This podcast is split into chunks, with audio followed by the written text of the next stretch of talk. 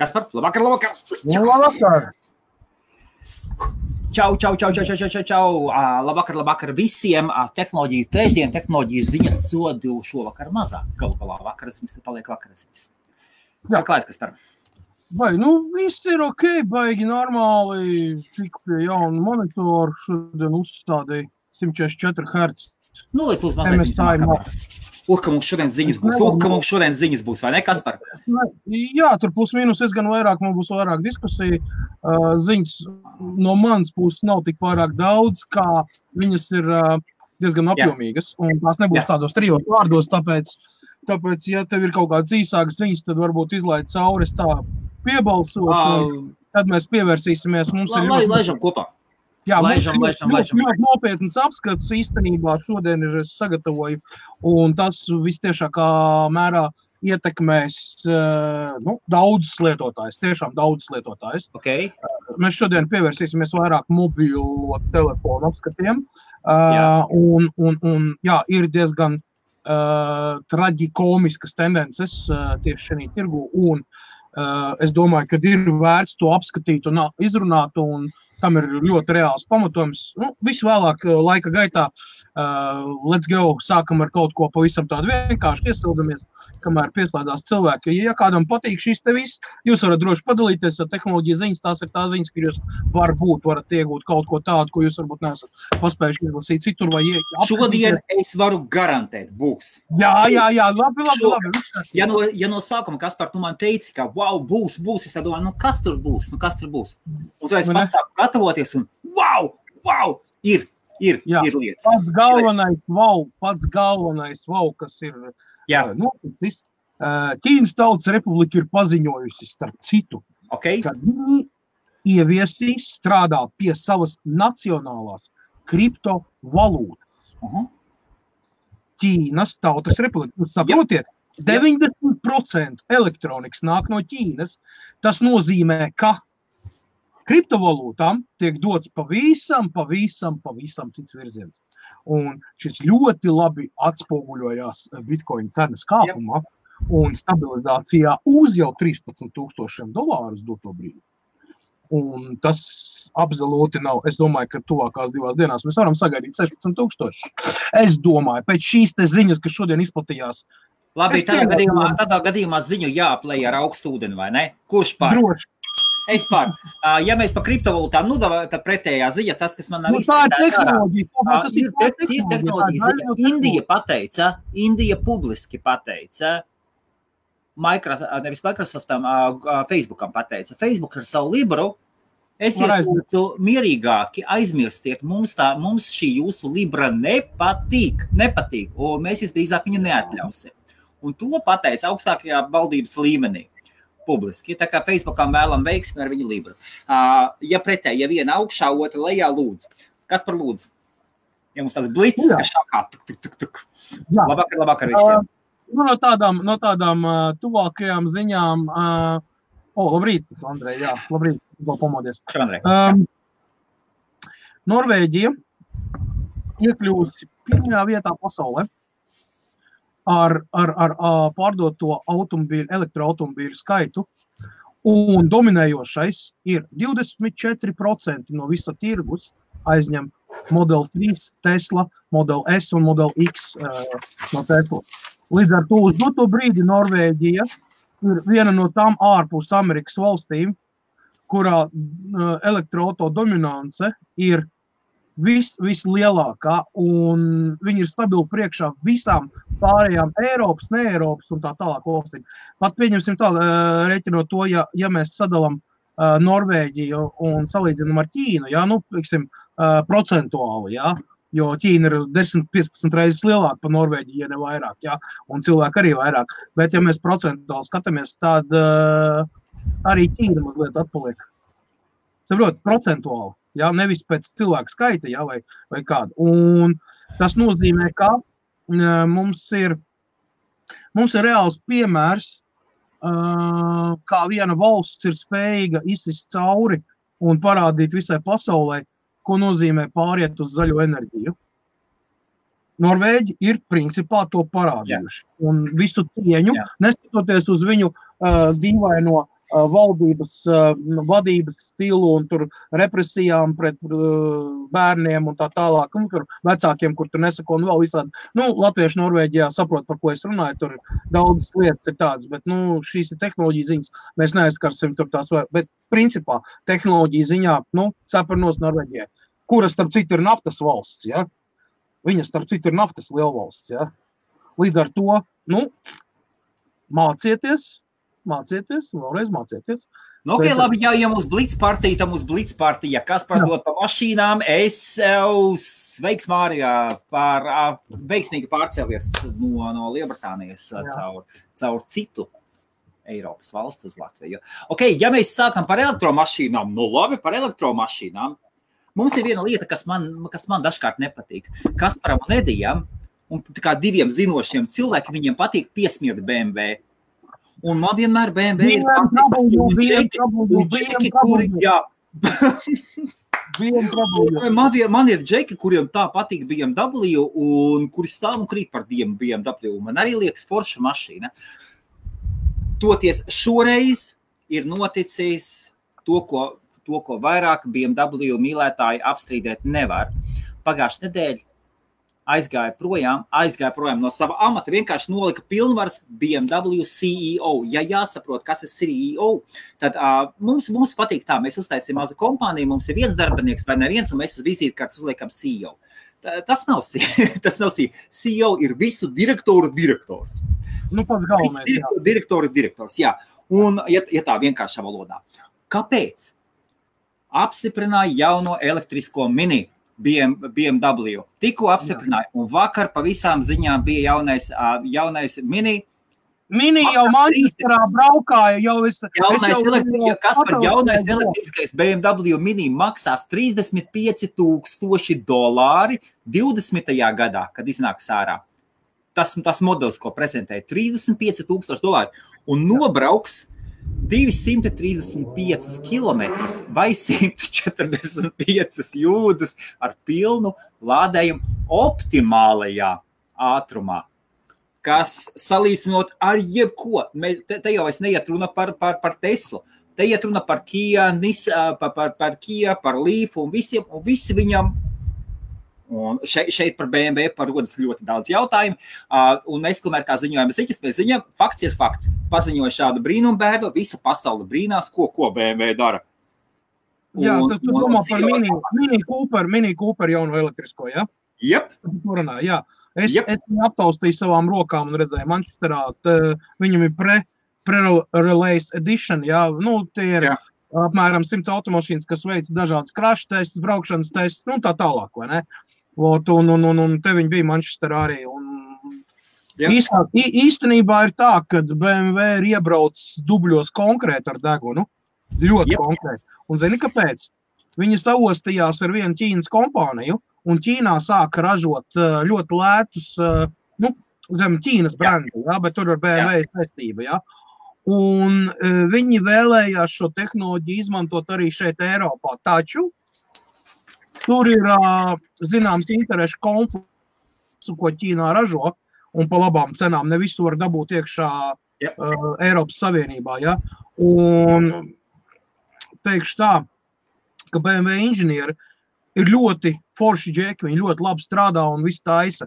Taču tad, kad tas nonāk līdz sēriju veidu ražošanai, tiek apgriezts visu e, e, materiāla ekonomijas un tā tālāk, un tā tālāk rezultātā radās diezgan dārgs produkts, kurš izskatās smuki, bet lūst uz nebēdu un vispār tur ir BMW zaudējis savu uh, kādreizējo to šarmu uz slavu. Jā, tehnoloģi, augstas tehnoloģijas mašīnas, jā, jā dizains, jā, komforts. Taču kvalitāte un motora resursi klibo ne tikai ar abām kājām, bet arī abas rokas vēl laustas staigā līdzi.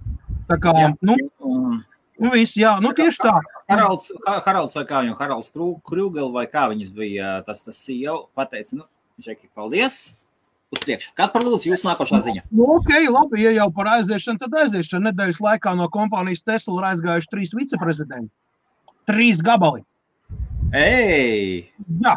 Um, motivācija viens no, viens no motīviem ir, uh, pirmais aizgāja uz uh, pārgāju uz Rivianu, kas ir jaunais tas superģip. tas superapidnieku projekts, ja tur pie, piestrādā. Otrs nespēja izturēt šo tehnoloģisko piepildumu un nespēja tikt līdzi. Kā viņš nu, tā izteicās Twitterī, kad viss ir ok ar kompāniju, bet tik strauji, cik viņi attīstās, viņš vienkārši nespēja līdzi tikt. Nu, cilvēks atzina to, ka vienkārši nu, viņš nav tam, nu, nu gadās. Nu. Bet uh, tas nenozīmē, ka Tesla iet uh, slikti.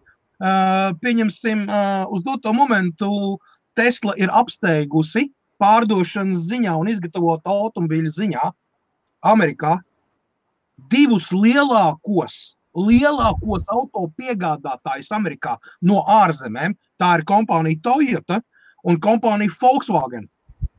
Viņi ir apgājusi un izgājusi priekšā. Tas jau nu, tikai tāpat kvalitāte krīt spēcīgi. Jā, nu, vecā Eiropa klibo ar abām kājām, un, diemžēl, korejieši, ķīnieši sāk spiest ārā ar kvalitāti, ar lētākām cenām un arī īstenībā tehnoloģiski daudz attīstītākām mašīnām. Kaut vai paskatāmies uh, Kia jauno Ioniku vai Kia Niro Electro. Vis, nu, tur ir tehnoloģija te, tehnoloģija brīnumi. Saprot? Un Audi e-trons izgāzās ar savu cenu un savām daudzām lietām, lai gan viņš ir tehnoloģisks auto un viņš pat simpātiski tur uzstās. Nu, tur ir piestrādājuši ritīgi, ja? bet, nu, klibo, klibo. Uh, tā kā ņemsim, ņemsim vērā to, ka, uh, nu, Elonas Masks savos 48 gados ir iz, iz, izvērsis apvērsumu pasaules um, autobūvas industrijā. Es nebaidos no šī vārda, jo viņam mēģina līdzināties un mēģina kopēt un iegūt un, un sastrādāties nu, visas lielās haizivs ir saproti, ka uh, nu, tas, kas gadiem ilgi tika malts un borēts cilvēku galvās, ja, tas nebūs izdevīgi un, un, un, un viss tas ir kaitīgi un nezinu, kas tur vēl tur runāja stereotipiem, tagad, tagad vienkārši parāda to, ka, nu, uh, tev 30 gadus pūta miglu acīs, lai varētu pēc, ilga, pēc iespējas ilgāk tev sēdināt uz naftas sādātas vai ne un pumpēt ārā. Jo 1978. gadā kompānija General Motors izgatavoja pirmo sēriju veidu EV1 modeli, kurš uh, nonāca pārdošanā, taču viņu nevarēja nopirkt, viņu varēja tikai izīrēt. Un, ja nemaldos, bija laikam 100 tūkstoši automašīnas bija izgatavotas, kur cilvēki ņēma un brauc. Bija pat uh, lādēšanas stacijas sāktas būvēt vispārējais. Un taču Amerikas valdība panāca, kad viņi atsauca visas mašīnas un iznīcināja atstāja tikai dažas, kuras stāv muzejā, bet viņiem ir noņemti kontrolieri un, un, un viss vis, vis pārējais, uh, nu, lai neparādītu. Tas ir, draugi, mīļie, tas ir 70. gadu beigas, 80. gadu sākums, kad vispār litija baterijas vispār piedzīvoja vēl šūpuļos bija. Ventilatori. Paldies par to ventilatāru. Turpin, turpin, turpin. Tev taču viens, viens komentārs neizsitīs ārā. Jā, jā, jā. Nu, lūk, līdz ar to, līdz ar to saprot, nu, lietas parāda savu, savu šito te patieso būtību. Un visu cieņu Ķīnai, lai kā mēs viņu la, lamātu un tam līdzīgi. Viņi pirms pieciem, sešiem gadiem ļoti labi uztvēra, kas notiks. Tāpēc viņi masveidā sāka būvēt rūpnīcas, ražot elektroautorātu, vis visādas projekts, visu, un viņi reāli tagad vienkārši e, e Eiropu var pārpludināt ar pietiekami lētām mašīnām, nu, kas tur uz pieciem, septiņiem gadiem un cenas ziņā lēt. Nevajag mašīnu, tev desmit gadus. Labi, paš, pašlaik Ķīnai ir maza problēma. Ķīnai ir viena problēma, ka, lai Kasparu pārtauksvāk iesākām pa vienu, aizgājām jau uz Ķīnu caur līkločiem un aiz, iega, iebraucām Ķīnas dārzā. Par Ķīnai viena liela, ļoti liela problēma, un to zina visa pasaule. Viņiem ir problēma apstrīdēt senioru augstāk stāvošu cilvēku lēmumus. Viņi to ne, nedara, viņiem tas prātā nevar ienākt. Tāpēc viņi ņem baltos, baltos importē iekšā no Eiropas, no ASV. Tādi tie, tie, kas varētu apstrīdēt nepareizi pieņemtus lēmumus. Un, līdz ar to viņiem arī problēmas ir inovācija un startupu jomā, jo startupi un inovācijas lielākoties balstās uz to, ka apstrīd esošās vērtības.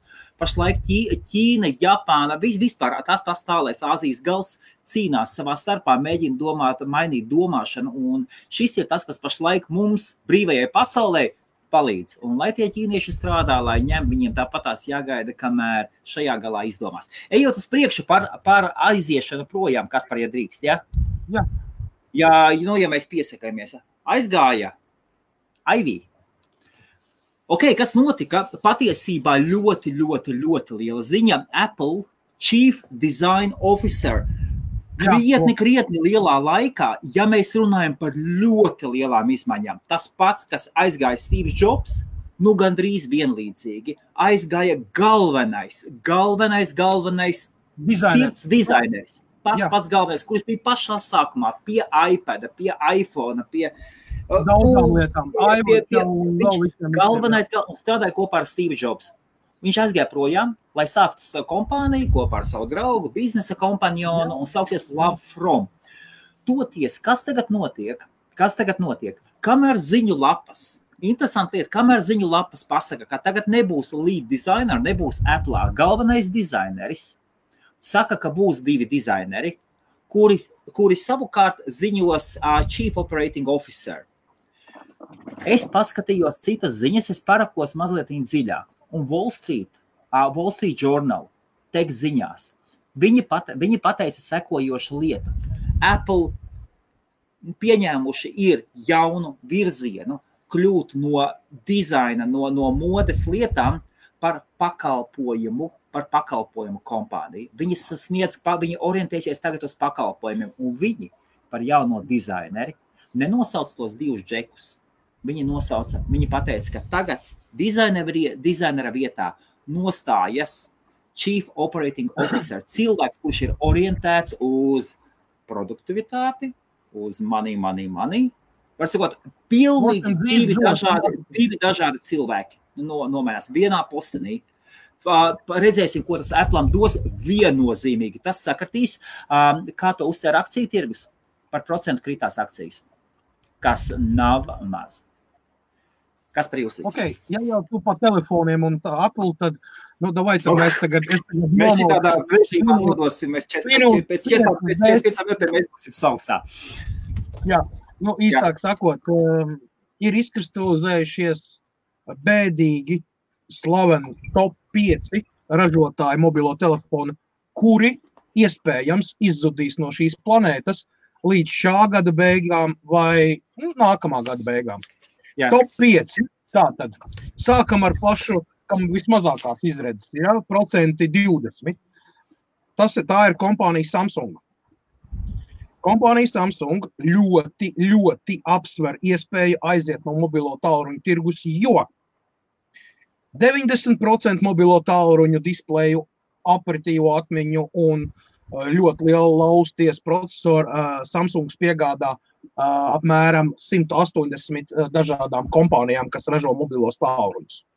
Okay. Plus, piedāvājumā viņiem ir milzīgi daudz patenti, uz kuriem viņi sēž un par kuriem viņi saņem naudu par katru. Tā skaitā ļoti daudz viņam Apple maksā. Ļoti daudz. Tur ir ļoti normāls summas. Apple tiek izmantots gan Samsung atmiņas mikroshēmas, gan OLED displays, gan vēl kontrolieri un vēl viss kaut kas tamlīdzīgs. Ja kas? Ja, tātad, tātad numur 5 tas ir Samsungs. Numur 4 ar 40% iespējamību kompānija Sony. Kompānija Sony cieš kolosālākos zaudējumus un ir mega super uh, sašauta, nē, bet vīlusies tajās visās lietās, ko viņi cenšas darīt. Viņi cenšas radīt tur 4K displejus, tur vēl visādas tādas, tur Xperia tā sērija, viņi tur laiž vaļā, bet popularitāti viņi negūst. Pārdošanas apjomi ir ļoti niecīgi, investētās naudas ir pārāk lielas, līdz ar to tirgus lēnām mirst. Priekš Sony. Top krējums ir divām, trīs kompānijām maksimums. Nu, Pārējie va- visi Tātad, ja mēs paskatāmies uz doto brīdi, Sony, Xperia un daudz no nu, Sony produkti, tieši mobilo telefonu, tiek tirgoti veikalos ar ļoti lielām atlaidēm.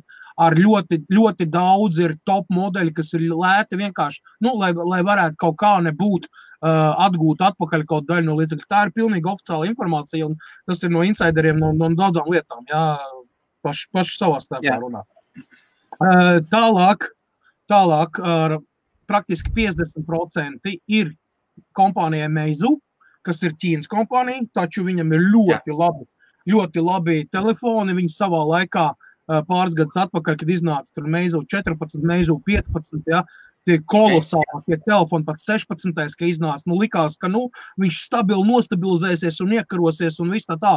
Taču tā sanāca, ka fail. Viņi centās, viņi centās izdabāt un centās uh, daudz ko daudz ko pieturēties pie kaut kādām konserv konservatīvām lietām. Tam līdzīgi kā rezultātā Ķīnā ir viss ļoti vienkārši. Ir pietiekami daudz ražotāju, kas tev var izstumt ārā, un Ķīna ir ļoti liels tirgus. Meizu viņam bija savu vietu, bet viņš zaudēja. Nu, tas varētu mums iet mazāks kārta, bet nākamais. Otrā vieta, otrā vieta ar 70% iespējamību, kas ir ļoti daudz. Kompānija LG. Ei, ko, ja? Kompānija LG, kas ražoja uh, ļoti interesanta dizaina un tādas lietas, uh, tele, nu, tāds interesants telefons. Uh, tur varēja, varēja būt diezgan labi viskaut kas, taču uh, sakarā ar to, ka ar katru nākamo modeli viņi nevis veids kaut kādas inovācijas, ko, bet ceitās kopija paste vai vēl kaut ko līdz ar to. Nu, viņu, viņu pieprasījums tirgu kritās, un viņu vairs nav populāri.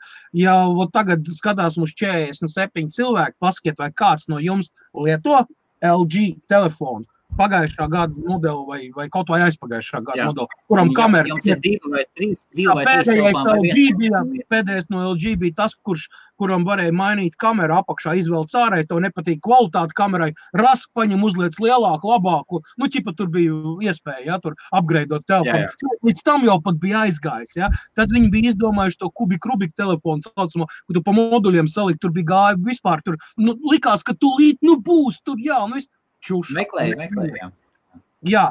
Un numur viens? Nu, un numur viens ir kompānija. Kā tev šķiet, kura? Helmut, kā tev šķiet, kura? Savā Paskas. laikā kompānija, kas diktēja tik līdz pirmie okay. parādījās, pagaidi, pirmie smartfoni profesionālie, kas parādījās. Kompānija, Motorola kompānija, kas diktēja noteikumus. Kompānija, kurai sekoja visa pasaule, viņa attīstībai un katru jauno modeli gaidīja ar wow! Un Nokia, Nokia nē, nē, mega giganti vēlējās sastrādāties ar viņu. Mēģināja iegādāties, bet viņi pirmajās pretī. Kas, kas? Es atceros, Nokia kas? HTC Ah, tur tā ir beidz. Visi vēlies ir tā, nu beidz. Kas tā, par HTC ir, zini, tas ir, tas ir tas pats, kas visu laiku gribēja līdzi lieliem suņiem un vienmēr nē. Jā, kas par HTC, nē, šis. Vienmēr zin tāds lētais telefons, tā kā satika cilvēkus un viņš pasaka, man HTC un tā. Nu, viņš uz viņu tā paskatās, nu, labi, nu, nevarēja atļauties to iPhone vai to jauno Samsung. Nu, labi, paņemsim viņš. Pagaidi, nu, tu neskaties lēto galu, HTC taisīja lētos gals, es runāju par flagmaņiem. Nevelti Google, koncerns Google, vēlējās nopirkt HTC un Google Pixel 3. Tas ir īstenībā HTC tehnoloģija ražojums. Tur ir ļoti gudri inženieri un viss, vis, kas ir saistīts ar Google Pixel, tur apakšā ir HTC. Vienkārši pakluso, pamazām šī kompānija tiek pārņemta, Google pārņem viņu. Tāpēc, ka Google telefoni bija balstīti lielākoties uz HTC tehnoloģijas un viņu izstrādēm. Tas bija telefons, kas diktēja sākumā smartfoniem. O, kā to tur? Viens ritīgi uzņēma. Moči, jā. moči vakars. Jā, jā nu, moči vakars, jā, jā. Mums tiek rekurēri, rekurēri, jā, LG G6. Jā. Jā. Okay, jā, nu, tas ir no pēdējais. Es viņam labvakar. Jā, nu, lūk. Uh, rekur, rekur ir, uh, jā, LG K8. K8. Nu, jebkurā jā. gadījumā, nu, Džeki sapratīs, jā, nu, tie ir divi cilvēki, jā, trīs. Tas varētu būt, uh, nē, nē, Siemens ir sendos no mobiliem telefoniem. Un kam tas HTC ir vajadzīgs? Es varu pateikt, HTC ir, kā jau es teicu, ļoti labi inženieri un vispārējais. Viņiem problēmas ir ar, problēmas ir ar, ar, ar, ar, ar izstrādāšanu, jo viņiem ir paši viņi neražo, pieņemsim, korpusu, nu, daudz, daudz, daudz ko viņi, viņi pasūta no trešajām nu, ražotājiem. Un, un diezgan pagrūti ir izsisties, bet eh, jā, visā visumā tāds ir top 5, un ja nu kādam ir, kādam ir kāda argumenta, ko pateikt pretī, es varu pielasīt vairāk materiālu un um, ļoti pamatot paskaidrot, kāpēc uh, tas super. tā ir. Pat ļoti labi paskaidrot, kas par ejam tālāk. Super. Jā. Ļoti, ļoti labi. Uh, interesanti, interesanti par, par Samsung pavisam savādi. Un, jā. Jā, Samsunga fails bija na, Samsung Fold, jā. tas tur telefons, fail. Samsung Note 9, Note 8, uh, Samsung 8, Samsung 9, Samsung 10. Visiem, kam ir problēmas, kam sprāga telefona, kur viņi tur uz ceļiem stāvēja un atvainojās visai pasaulē par to, ka viņiem sprāga telefona. Aizmirst tev parādīt to tvītu, kur viņi nostājās CO ar, ar galveno inženieri uz ceļiem, uz skatuves un lūdzu piedošanu pasaulē par to, ka viņu telefoni sprāga.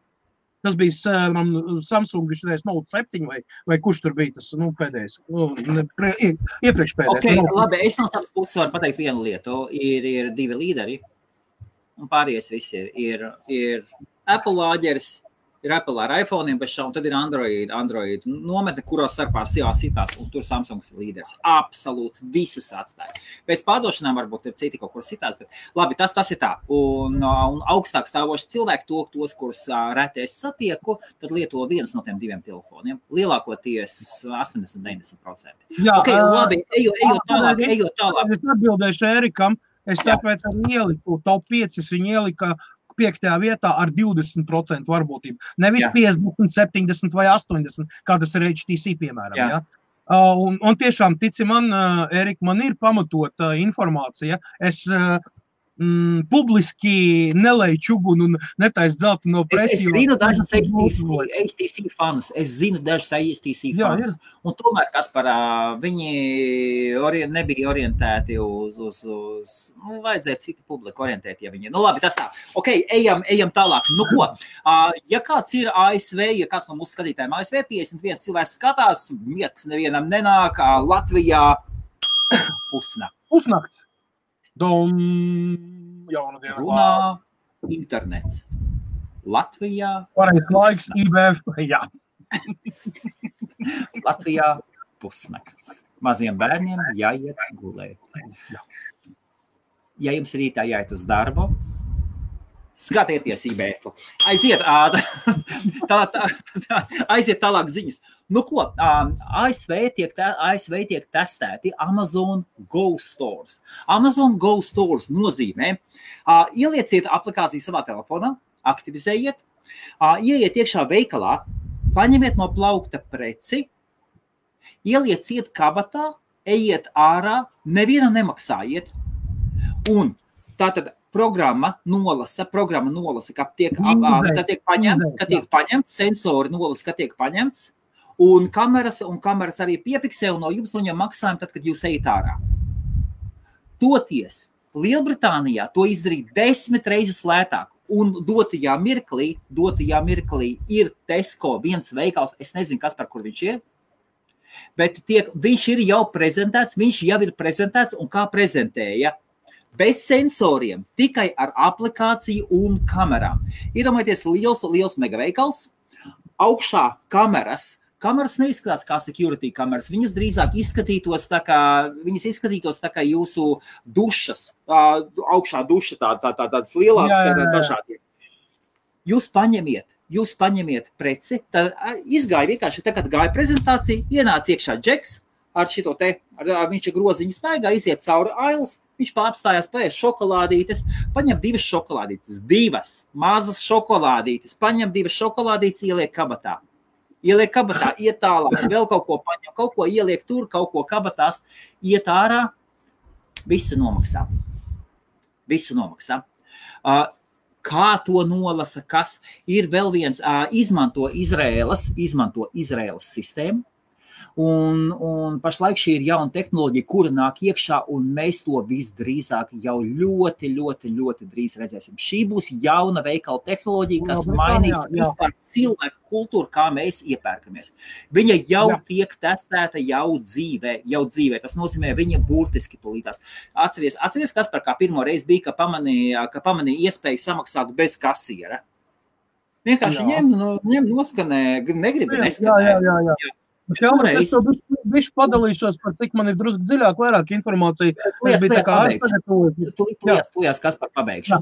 ASV viņi arī vēlētos to darīt, toties viņiem ir problēma. Veikali ir daudz, daudz, daudz lielāki nekā Eiropā. Eiropā Jā. mūsu supermarketi ir mazāki, un mums ir konkurence lielāka veikalu starpā. ASV šī konkurence nav tik izteikta. Tāpēc, viņam jo lielāks, jo lielāks veikals, jo vairāk kameras vajag, jo vajag vairāk kameras, jo lielāks ir, jo, jo lielāks datu apstrādes ap, apjoms ir. Un tur ir, un to var apstrādāt tikai serveri, kuri uzstādīti tikai tajās telpās. Tikai tajās telpās, un, sakot, ASV pašlaik daudz lielāka datu apstrādes apjoma dēļ, viņi pašlaik to neredz. Bet šī, šī, šī, uh, šī tehnoloģija ir fantastiska. fantastiska. Jā, Ja mazliet- šokolādītes mazliet paņem, ieliek kabatā un iet tālāk.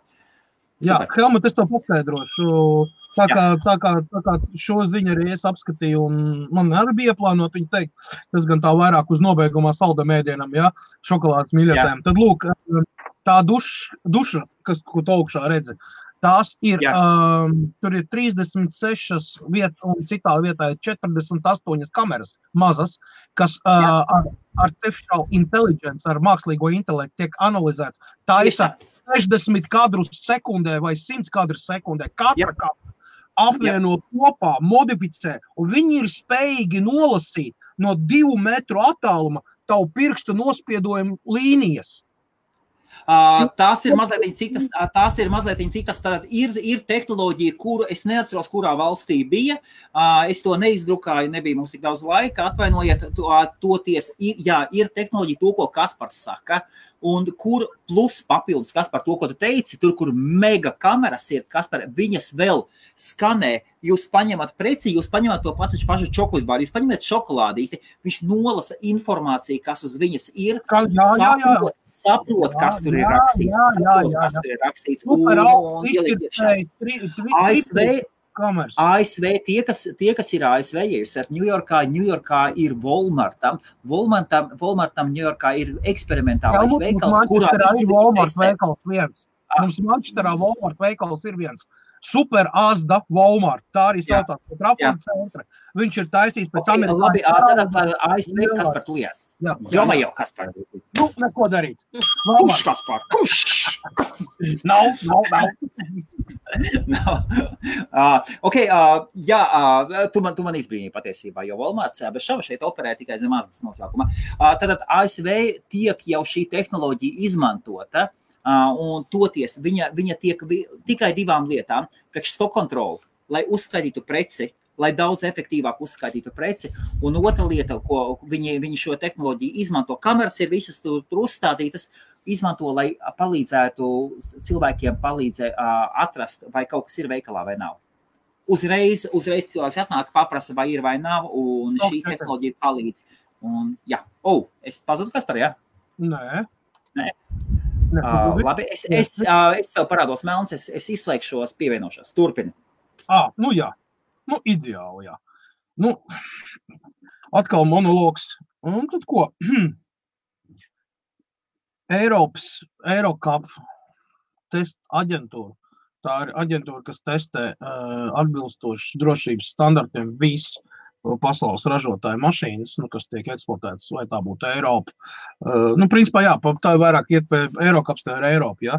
Uh, ir veikusi super, super mega lielu testu attiecībā uz Tesla Model 3. Un, lai kā skeptiķi uh, stāstīja brīnumus par to, cik uh, viss tur ir slikti un kvalitāte sliktai mašīnai, un kas tur vēl, viņi ir iegūsti 94% drošības, kas ir visu laiku pasaulē augstākais drošības rādītājs, jebkad veiktiem automašīnas testiem Eiropā. Uh, varu pateikt, ka tuvākais otrās vietas ieguvējs ir ar 82%, un tas ir super ekstra luksus klases auto.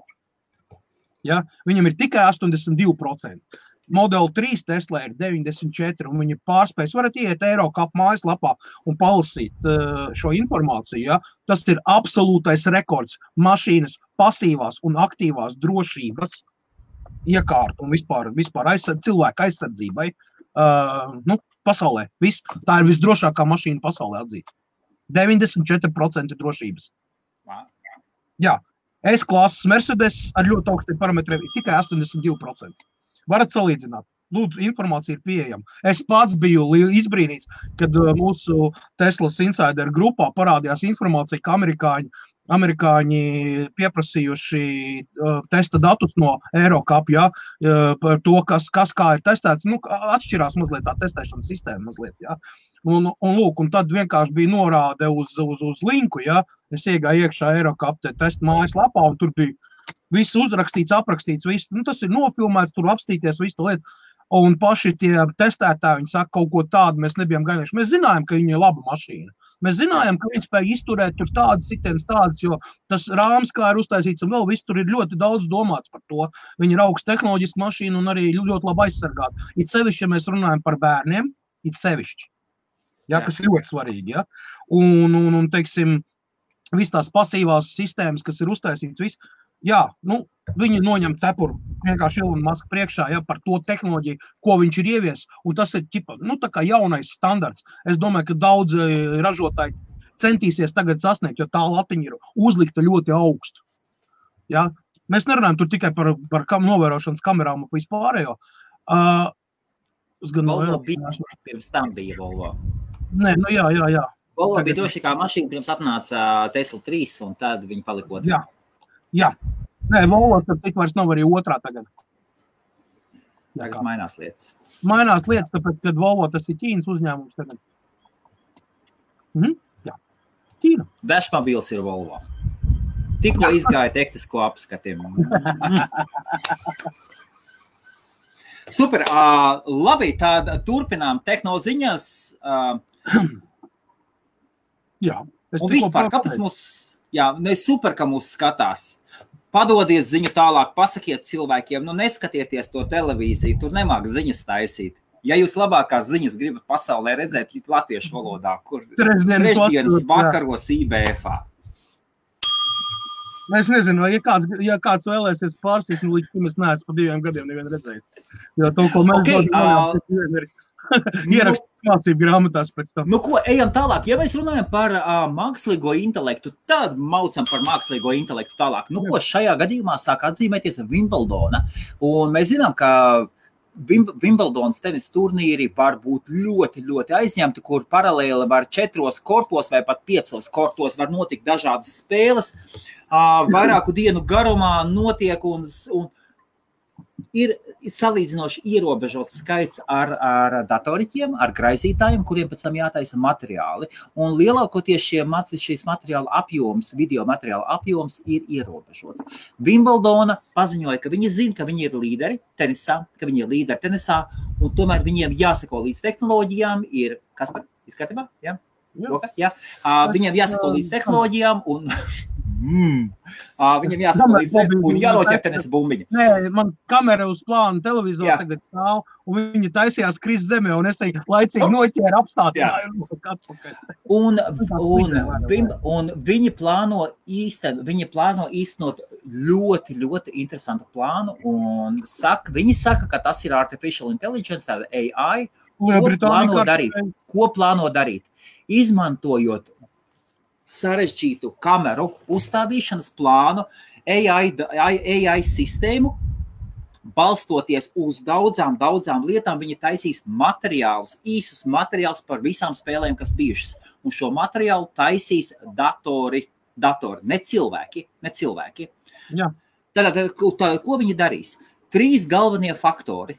Ļoti interesanti izdomāt trīs galveno faktori. Tad kamera filmē spēli, kamera filmē spēli, Kamera seko līdzi, kā reaģē publika. Tikko publika skaļi aplaudē ceļas kājās un tikko kaut kas ekstraordinārī, kamera piefiksē to kā svarīgu. Tālāk, kamera skatās, kā spēlētājs reaģē tikko ir kaut kas noticis, tad salīdzinot, ir kaut kāds punkts vienam vai otram, un skatās, kā, ot, kā pretinieks uzvedās. Un, ja uzvedās, ir noteikti veidi, kā, kā tenisisti parāda, kad ir super kaut kas izdevies. Un nākošais, Jā. un trešais, Nē, trešais galvenais, viņi skatās, cik svarīgi ir šie iegūtie punkti. Vai, vai punkts ir pirmais iegūtais no serves, vai, vai seta beigās, un, un tādas lietas. Var cikot, Wimbledona ir jau atradusi tehnoloģisko risinājumu, un cik es saprotu, jau tuvākajā laikā taisās, taisās veikt testus un jau īstenot iekšā. Un saka, ka drīzumā, drīzumā būs pieejami visu, visu Wimbledonas spēļu īsi apgrozījumi, un tos visus veiks, un tos visus veiks dators. Un labāko spēli uz labākajām spēlēm, tāpēc novirzīs savus, savus, savus video editorus, kuri spēs labāk, labāk strādāt, mierīgāk, bez stresa un veltīt savu laiku pašām, pašām galvenajām spēlēm. Tālāk, mākslīgais intelekts, tā saucamā mašīna lēnība, māk, sāk pārņemt un paskatīties. Šeit vairs neiet runa, šeit vairs neiet runa par to, ka šoferi pazaudēs darbu, ka cilvēki fabrikās pazaudēs darbu. Šeit ir runa par to, ka augsti, tas ir kvalificēts darbs, augsti kvalificēts darbs. Operators, kurš video, video redaktors, video redaktors jā, cilvēks, kurš jā. daudz gadus ieguldījis iekšā un uzkrājis zināšanas, lai spētu rediģēt Parādīt, materiālu. Atspūt, tu, tur ir 5-10 gadu vismaz pieredze. Vismaz, jā. Ieslēdz datoru, un viņš izdara to visu tikpat labi kā cilvēks. Jautājums tikai, cik izmaksā tā programma patreiz, un Lielbritānija īstenībā ir ļoti bagāta ar visādiem tādiem jā. interesantiem startupiem un tādām lietām. Jā. Starp citu, jā. ja mēs runājam par elektro, joprojām, ja man patīk elektroautorāta, tad pieņemsim septiņas no Formula E, ja elektriskām formulām. Viens, jā. Formula 1 E, septiņas komandas ir bāzētas Lielbritānijā. Tas nav maz septiņas komandas. Tā skaitā Jaguar Formula E1, ja, kas ir nu, Formula 1 E elektriskā, ir top līderos. Tā ir rūpnīcas komanda, kur visas Jā. jaunākās inovācijas, visas jaunākās tehnoloģijas tiek ieliktas pirmajā formulā, sporta bolīdos, lai pēc tam taisītu jaguāriņus sporta. Ielas mašīnītes, jā, jā. Mhm. Tas ir ļoti nopietni. Labi, turpinot par šo te, uh, pasākumu. Um, ja liekas, ka kompānija Tesla ir visas savas praktiski patents, ir atļaujusi izmantot bez maksas un bez īpašām kaut kādām saistībām, ja, tad Jā. nu, pat jaunākais programmu nodrošinājums Tesla Model 3, Tesla Model S un X, kas ir nomainījies. Uh, nu, tagad ir iespējams viņu ielādēt uh, iekšā. Eh, ir parādījusies papildus funkcija, kas ļauj Teslas baterijām iegūt papildus, papildus jaudu, papildus kvalitāti un ilgtermiņu. Ir izstrādāts, ko viņi dod. Apmēram um, 50 līdz 100 km līdz nākamajai uzlādēji tev ir iespēja ieslēgt funkciju, kad viņš sagatavo bateriju uzlādēji. Tas ir ļoti, um, kā lai pasakā, specifisks process, kur ir um, um, parādīts, nu, kā lai pasakā, viņi tā kā uzsilda to bateriju vēl kaut kas. Un, un testa rezultāti ir šādi. Modeli 3 iebrauca uz lādēšanu ar 2% atlikušās baterijas tikai. Viņš bija sagatavojis pa ceļam, braucot, bija sagatavojis šo bateriju lādēšanai. Ja? Norādījis vietu, kur būs viss. Tad, lūk, četrās minūtēs viņš uzlādējās 100 nākamajiem kilometriem. Tas ir 100 km 4 minūtēs. Tas ir tikpat daudz, kā ielikt pistoli, ielikt 10 litrus benzīna, aiziet samaksāt pie kases, atnāk atpakaļ apmēram 4 minūtes. 100 km. Nākamais. Nākamo reizi, iebraucot iekšā, līdz 90, ne, 85% viņš uzlādējās 34 minūtēs un spēja nobraukt 434 km. Tas ir jauns absolūtais rekords priekš standarta Model 3, nu, nevis to ekstendāņu, nu, standarta baterijas. Tas pierāda to, ka um, ražotās baterijas, ko ražo Tesla, īstenībā viņām ir slēptais potenciāls. Viņi ar domu uz priekšu.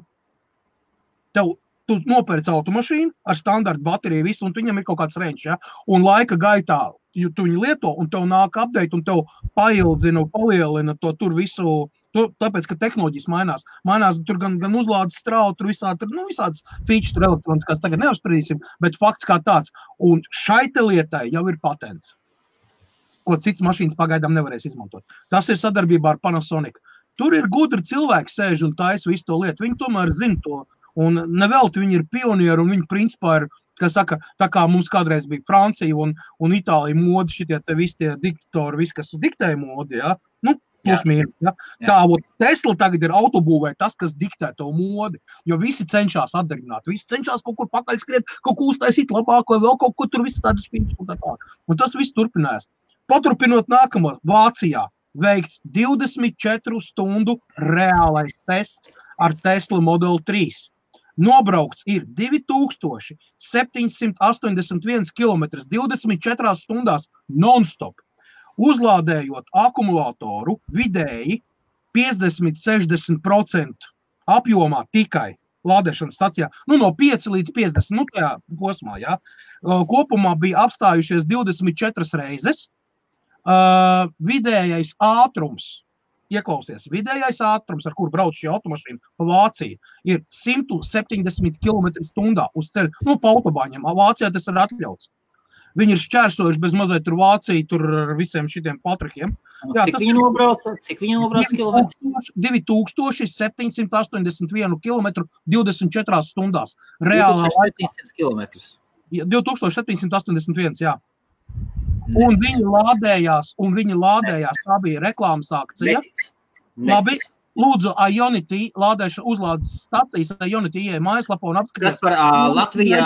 Latvija, Latvija, uh, tas ir uh, Latvija, Lielbritānija, 3000 km līdz Doverai 48 stundas, ja divi tā sēž pie stūres un mainās visu laiku. Pag- Pagaidi, vidējais ātrums 170 km/h. Pagaidi, pagaidi, pagaidi. Tu beidz, tu, tu, tu, tu tā Pagaidi, runāji, ka tu vēl no pagaidi. bāna neesi braucis. Nav iespējams laiku pa 3, 4 joslu braukt. Tur vienmēr būs kāds priekšā. Tālāk tev ir jāstāv, tev ir, tev ir jāapstājās, tev tev ir jāielējās, tev ir strāsas, tev ir jāmaksā. Tur, tur visu laiku kaut kas tev nav iespējams. Nu, ko tu gribi Kur- teikt, ka viņa kur- vidējais ātrums 174, ka viņa, visu, ka viņa nesās uz 250, uz 200, uz 300? Lūdzu, Helmut, pirms tu, pirms tu brūc man virsū, pirmkārt, es to netestēju. Jā. Pa, ko nopirkt, pa to pārdod. Lādēšanas stācija tīkls Eonici, kas ir Vācijā viens no top jā, Jā, ātrās uzlādes stacijām, veica šo Ok. eksperimentu. Viņi sponsorēja, viņi sponsorēja to, un jūs varat pārliecināties, Ok, labi, labi, mājaslapā. labi. Pagaidi, Tādā ja sponsorē, ja sponsorē, tad ir iespējams, tāpēc, ka tādā gadījumā vienkārši paņēma, turēja vaļā visu laiku kaut ko, tikai iebrauc. Tas tā kā formulā, formulā viens piebrauc, bzz, bzz, bzz, Jā, jā, jā. jā. Ankaru nomaina. Pagaidi, pagaidi. Helmut, tev arī ir jāsaprot, ka, protams, ka tur bija īpaši apstākļi, jā. bet fakts kā tāds, ka to var dabūt gatavu Vācijā. Un tas bija re, uh, savu veidu reklāmas kaņķi, pierādot to, ka mašīna var būt ne tikai ātra, ne tikai tas, bet Ionity uzlādes stacijas ir spēcīgākas nekā Tesla Superchargers. Apmēram pusotru reizi spēcīgāks. Var palasīt. Okay, Viņiem ir okay. 35 jā. kW uzlādes stācijas, kas Jā, grūž iekšā. Tur, ir- saprot, tas, ir, tas bija eksperiments un tāda, tāda akcija. Ja? Pēc tam uh, tas notika reāli laikā. Tas nebija tur speciāli sagatavot mašīnu, vēl standarta mašīnu. visu. Te, tie testa rezultāti ir parādīti Vācijas laikrakstos, ir, un arī te viņu Unity mājaslapā un vēl vispār. Gundar, Gunča ir runāts par vidējo ātrumu 170. Tu taču Gunča zini, ka nav iespējams braukt simtiem visu laiku. Pastāstiet, man tur ir tiek braukts, ir kaut kādi ceļa darbi, ir sastrēgumi, ir jāapstājas, jāsamaksā, jāpastāv, jāpiebrauc tajā Unity. Tev vidējais ātrums, vidējais tikko tu apstājies, tikko tu apstājies pie kaut kādas barjeras vai pie kā, tev ātrums momentā nokrīt no saku, tas bija tas, tas, tas ja, bija. ja tu protams, brauc, tas ja tu brauc, ja tu brauc pa apkārt papli, nu tad, nu tad tā ir cita Nē, tas nav Cik papli, tas cik ir- Tesla vispār ātrums ir? Uh, 254 km/h ierobežots elektroniski. Maksimālais ātrums. Model 3. Tu domā, kāds adrenalīns viņam brauc? Bet viņam ir atvainojums, man viņam ir 17, 17 aktīvās un pasīvās aizsardzības sistēmas. 17 kopumā. Kas nodrošina to mašīnu uz ceļu, sākot no visiem spēkiem. Nē, aktīvais braukšanas ātrums droši vien ieskaitot, atņemot vaļā, atņemot vaļā apstāšanos. Tas jā. Es, sap, es saprotu, bet, draugi, mīļie, vēlreiz saku, es. Tad, tad kad apstājas, tad jau neskatās ātrumu. Tad, Jā, tad jau neskatās, jo tad, kad mašīna brauc pēc tam, maša da, borta dators pasaka, cik ir bijis vidējais ātrums. nu, jā, nu. Nē, nē, viss kārtībā. Tur ir interesanti. interesanti jā. Nu, ja reklāma par reklāmu, tad es saprotu, ka tas ir speciāli gatavots un tā tālāk. Tas nav tā, ka tu paņem, pieņemsim, tur Jānis no, no Varakļāniem vai neizdomā, ai, tu esi uz Eiropu, tur aizmauks kaut kādu. Ko mēs varam, par, ar jaunu Cooper to nepanāks? Nē, nē, nē, nē. Te iet runa, iet runa vienkārši par tehnoloģijām, saproti par tehnoloģijām, kādas tiek izmantotas un ko var, var izdarīt. Tas nav Tas nav vienkārši tāpat ņemts. Uh, uz doto momentu Tesla ir investējusi 2 miljardus ASV dolāru trešajā uh, šitajā te, um, gigafaktorijā Ķīnā. Jā. Un Ķīnas uh, tas, premjerministrs kaut kāds tur, nu, par to inženieriju, kas atbildīgs, tas galvenais viņi, ja? Viņš tā rūpnīca un paziņojas, tā rūpnīca ir gatava uz 80% jau. 80%. Pavasarī viņi sāka, tur bija tīra vieta, tur bija dubļi. Tagad viņi jau velk iekšā iekārtas līdz gada beigām. Līdz gada beigām. Tesla pateica, mēs 3000 automobīļus nedēļā laidīsim Ķīnas tirgu. Lūk, kā ir jāstrādā, kā ir jābūvē rūpnīca un kā ir jāattīst tehnoloģija. Nepilna gada laikā no nulles uzbūvēt, palaist. Jā. Ok, vēl nav palaist. Viņi ir uz 80% gatavi ir pagājuši vēlreiz, ir jūlijas. Viņi sāka janvāra beigās, februārī tika dzimta pirmie pamati. Jā. Ja? Un tā rūpnīca nav super Teskovu tur vai super Rimīko būvē, ja, kas sasaiст говна palikt pa листосных šlangов. Ja. Tā ir tehnoloģiski augsta rūpnīca ar presformām, ar ražošanas līnijām, ar neskaitāmiem simtiem telferu un, un vēl visādiem citām speciālām uzpariktēm. Viss, kas ir ļoti sarežģīts process. Plus piedevām, viņa viss jums būs pārklāts ar saules paneļiem. Viņi pilnībā strādās no alternatīvās enerģijas. Tā kā, draugi mīļie, viss ir ļoti vienkārši. Un arī pa vanšu tiltu var braukt ar 190 km/h. Jautājums ir tikai, kur tu pērc piekaras iekārtu pēc tam? Kur?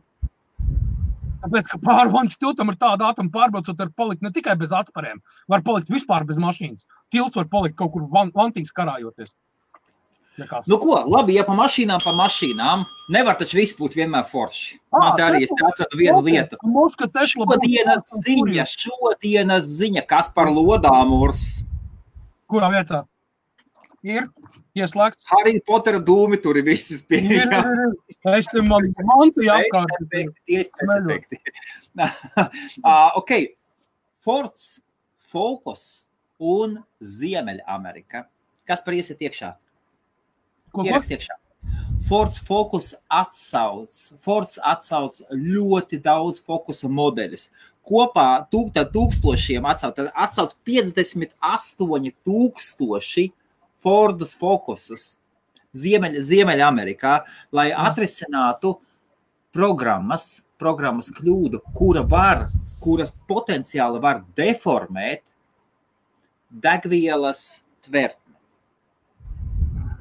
Spiediens, tas ir uh, ECU, kas ir uh, degvielas rampa, ja? Kur lai vēl būtu labāk, lai nedomātu, ka tas ir pavisam, tas ir šī gada modelis, iet runa par 12, 13, 14 un 17 gada Ford Focus modeļiem.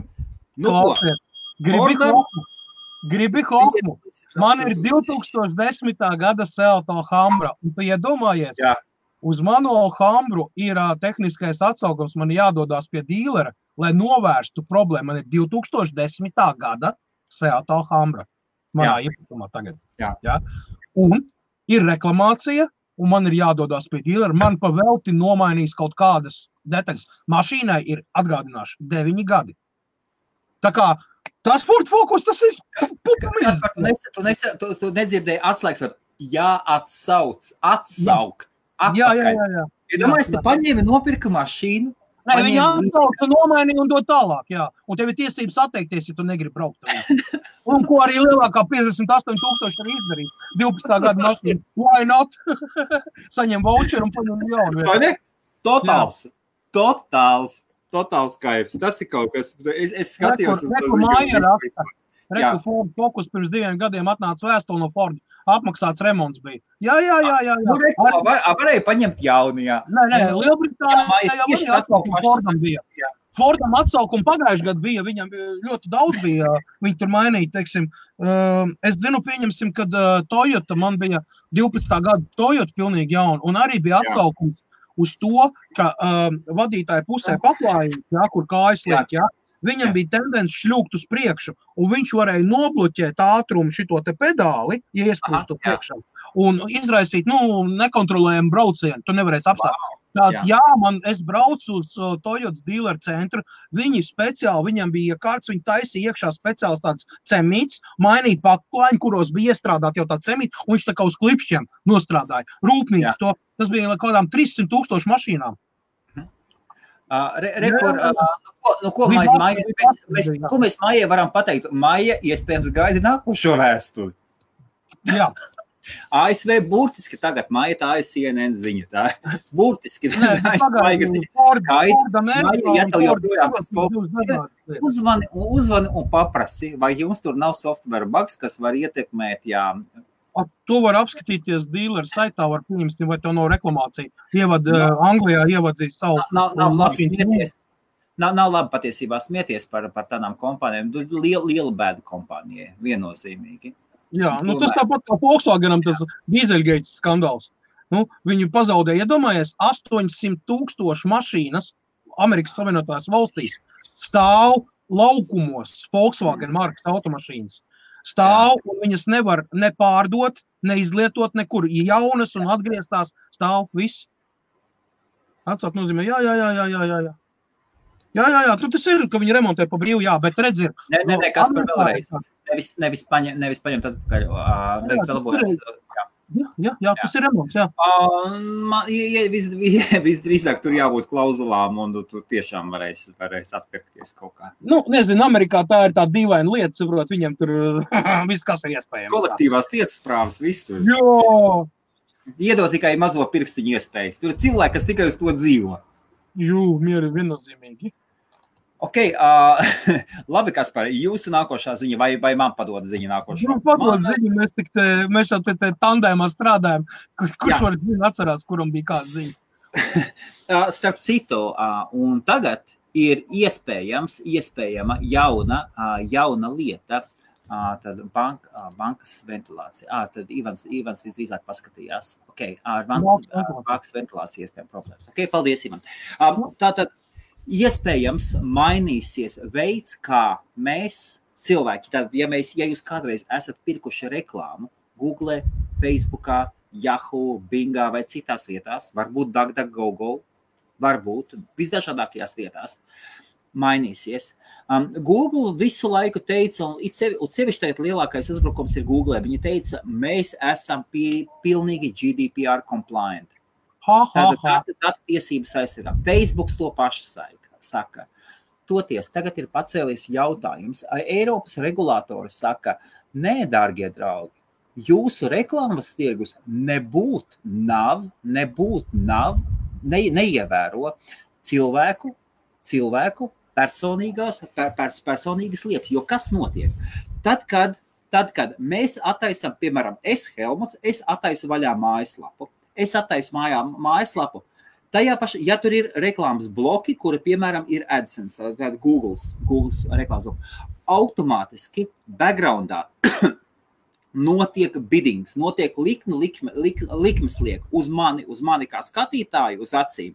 Reklāma devēja cīnās atšķirībā no man, no demogrāfijas, no tā, ko tu atrodies, kas tev interesē, kur tu pirms tam esi bijis notiek likmju likšanas, ja tur kaut kāds pikselis ieliks iekšā, un šo informāciju nodot tālāk trešajām personām. Ir parādījušās kompānijas, kuras šo informāciju ievāc kā reklāmdevēji un pēc tam pārdod tālāk.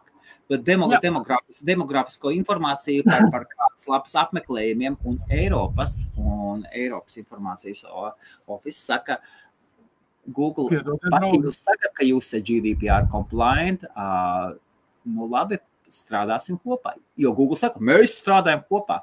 Nē, nē, nē, draugi. Viena lieta ir teikt, otra lieta ir pārdot datus un atdot datus trešajām, trešajām pusēm, cilvēku datus, ka viņi vispār nesaprot, kādus datus jūs ievācat.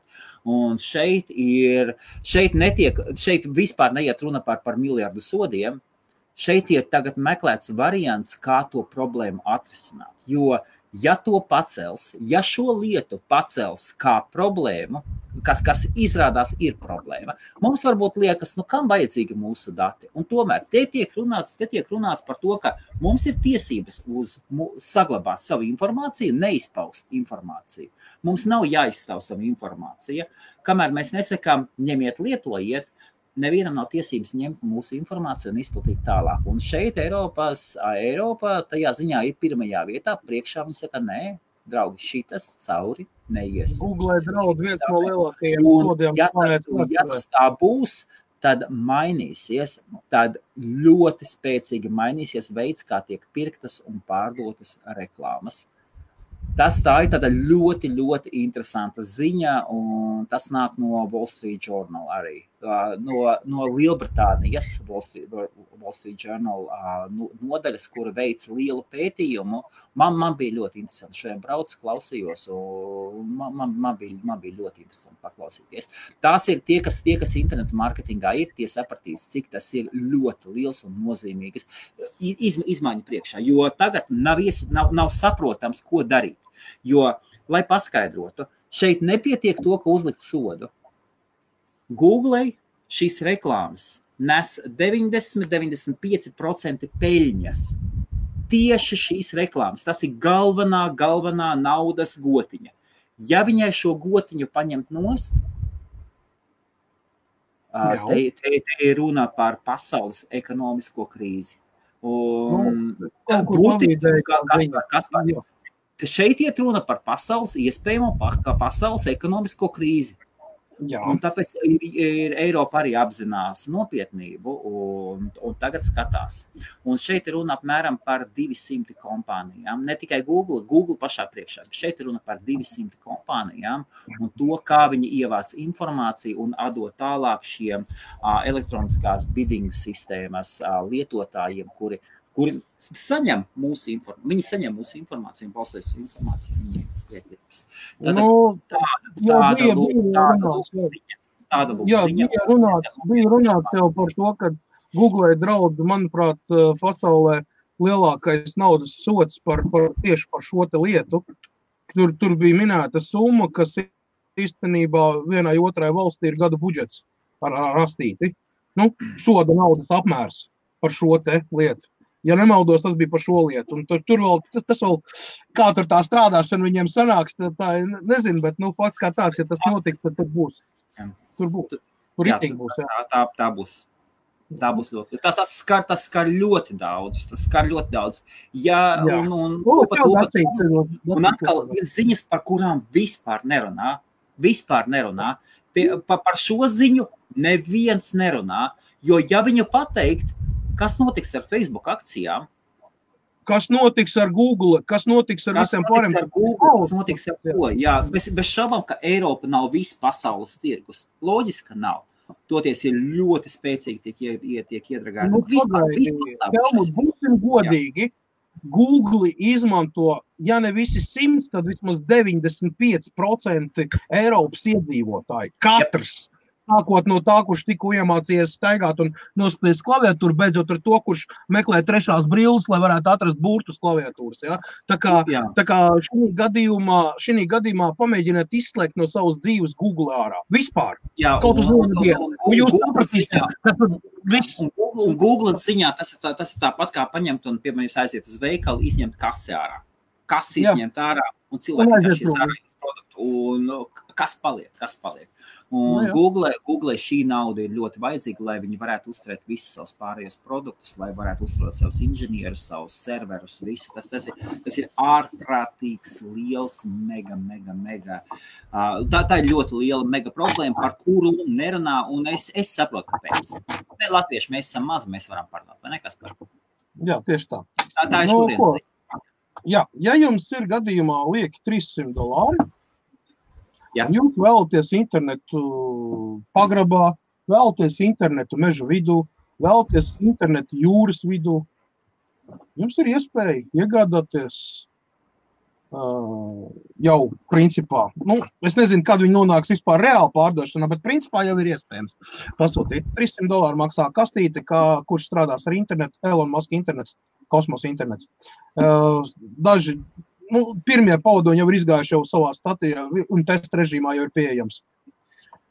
Internet... Es esmu saticis divus, trīs startupus, divus, trīs startupus. Es atceros, es satiku Londonā Izraēlas startupu, kurš jā, jā, jā, no Izraēlas internetu. Jā. Kādu viņi naudu pelna? Jā, es atceros, jā, mēs sēdējām Angļu pabā, mēs sēdējām Angļu pabā un runājām. Tāds kolosāls džeks. Viņš, viņš bija, nu, mm, Viņš pastāstīja par tām cenām, kā viņam tie torņi salikt. Un pat, pat to mazo pārklājumu, tur, kur viņa bija, tur, kur turisti kuģi brauc, visiem gribās internetu. Oh, jā, jā, jā. jā. Neskaita. Tur, tur, tur tā kā no, le, tur tā kā no, lepri, no leprikona birst ārā, vai? Tā kā jā, no Pinokio apgrieta. Jā, klausies. Uh, tātad par internetu, ja, kāpēc tas viss ir? Nu, protams, kad ir ažiotāži diezgan liels atcelt, kā tas tā var būt tagad. Uh, privātā kompānijā. Viktor iet runa par visiem, iet runa par bingo arī. Sistēma vienāda. vienāda. Sistēma, jā, Baidu, bingo, visu viņi balstīt, viņi uz to pašu principā strādā, uz tiem pašiem search engineiem un visiem tiem reklāmām. Princips ir vienāds, reklāma pārdošana, reklāmas pārdot, balstoties uz demogrāfiju un aizpildīt. Tām kompānijām tur arī ir gan Bings, gan Baidu, jā. gan vispārējie. Jā, jā, jā. Ir, ir, runa, ir runa par to, ka šī esošā sistēma nav GDPR compliant, vispār nevienos vispār. vārtos neierakstās.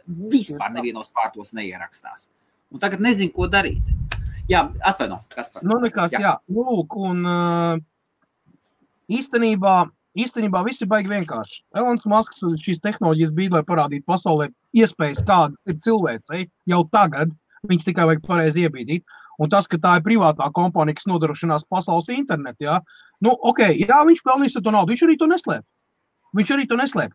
Pirmais un galvenais uzdevums, kāpēc šis internets ir vajadzīgs, ir tas, ka viņš grib nodrošināt savus automobīļus, lai viņi visu laiku būtu uztveršanas zonā, lai visu laiku varētu veikt uzlabojumus, vai pieņemsim, ziņot par kļūdām vai vēl kaut ko. Jo uh, Tesla Model 3, Model X, Model S, Model Y un viss nākamie, tās ir ļoti augstu tehnoloģiski attīstītas mašīnas ar iespējām novērst avārijas situācijas, veikt tehnisko palīdzību un tā tālāk. Un tā tālāk, un tā tālāk. Tas ir nepieciešams. Un ne visur tas ir. Pieņemsim, brauc sakārs tūkstnesī un tev nav nekā.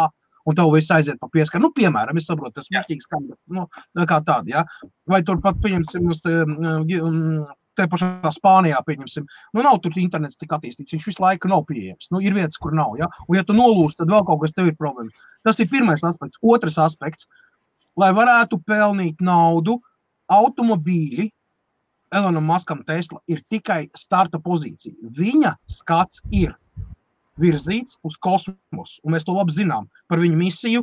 2025. gadā palaist cilvēku uz Marsu, nosūtīt Jā. komandu.